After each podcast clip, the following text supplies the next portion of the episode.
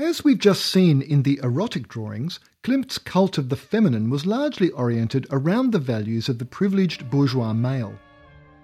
His erotic drawings were in all probability made for a private and presumably male clientele.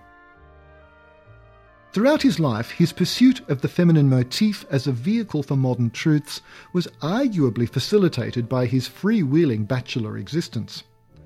Klimt's reputation as a ladies' man is well attested. The many descriptions by visitors to his studio describe a kind of Viennese seraglio, with an apparently permanent harem of naked or scantily clad models, many lying around in languid poses. He's believed to have seduced most of his models and fathered no less than 14 illegitimate children, although he only acknowledged two children by one of his first models, whom he supported as his mistress. While startling from today's perspective, none of this was exceptional by the standards of the day, when dominating male sexuality was applauded. Following the public outrage concerning the explicit nakedness, sexuality, and so called depravity of his large scale public commissions, Klimt ceased undertaking public projects.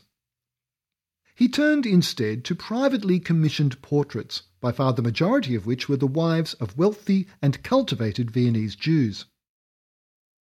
However, Klimt continued to be dogged by rumour and scandal. He was widely assumed to have slept with all the society women whose portraits he painted.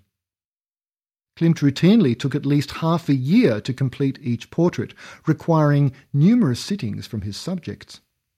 For this sumptuous portrait of Fritza Riedler, he made somewhere between 40 and 70 drawings. He was exceptionally obsessive, dictating everything in the painting down to the last detail. He designed the garments in which his subjects are clothed and supervised their production at the Flöge sisters' establishment. He also chose the fantastic cloth that covers the chair in which Fritza is seated. This portrait of Fritza Riedler is from Klimt's so-called Golden Period. In 1903, Klimt twice visited Ravenna, where he was entirely bowled over by the Byzantine mosaics in the church of San Vitale. He wrote to Emily Flöge that they were mosaics of unprecedented splendour, and was particularly captivated by the mosaic of the Empress Theodora, glittering, as he wrote, before an abstract gold background.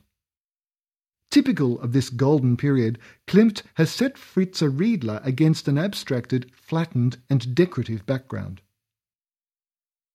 Both the garment worn by his beautiful sitter and the surrounding objects are embellished with dazzling detail, much of which evokes Klimt's interest in the flattened forms of Japanese woodcuts as well as in Egyptian art. Notice the hieroglyphic eyes, whose symbolism also seems sexual. Against his richly embellished surfaces, Klimt's exquisitely naturalistic rendering of the sitter's face and hands is astonishing.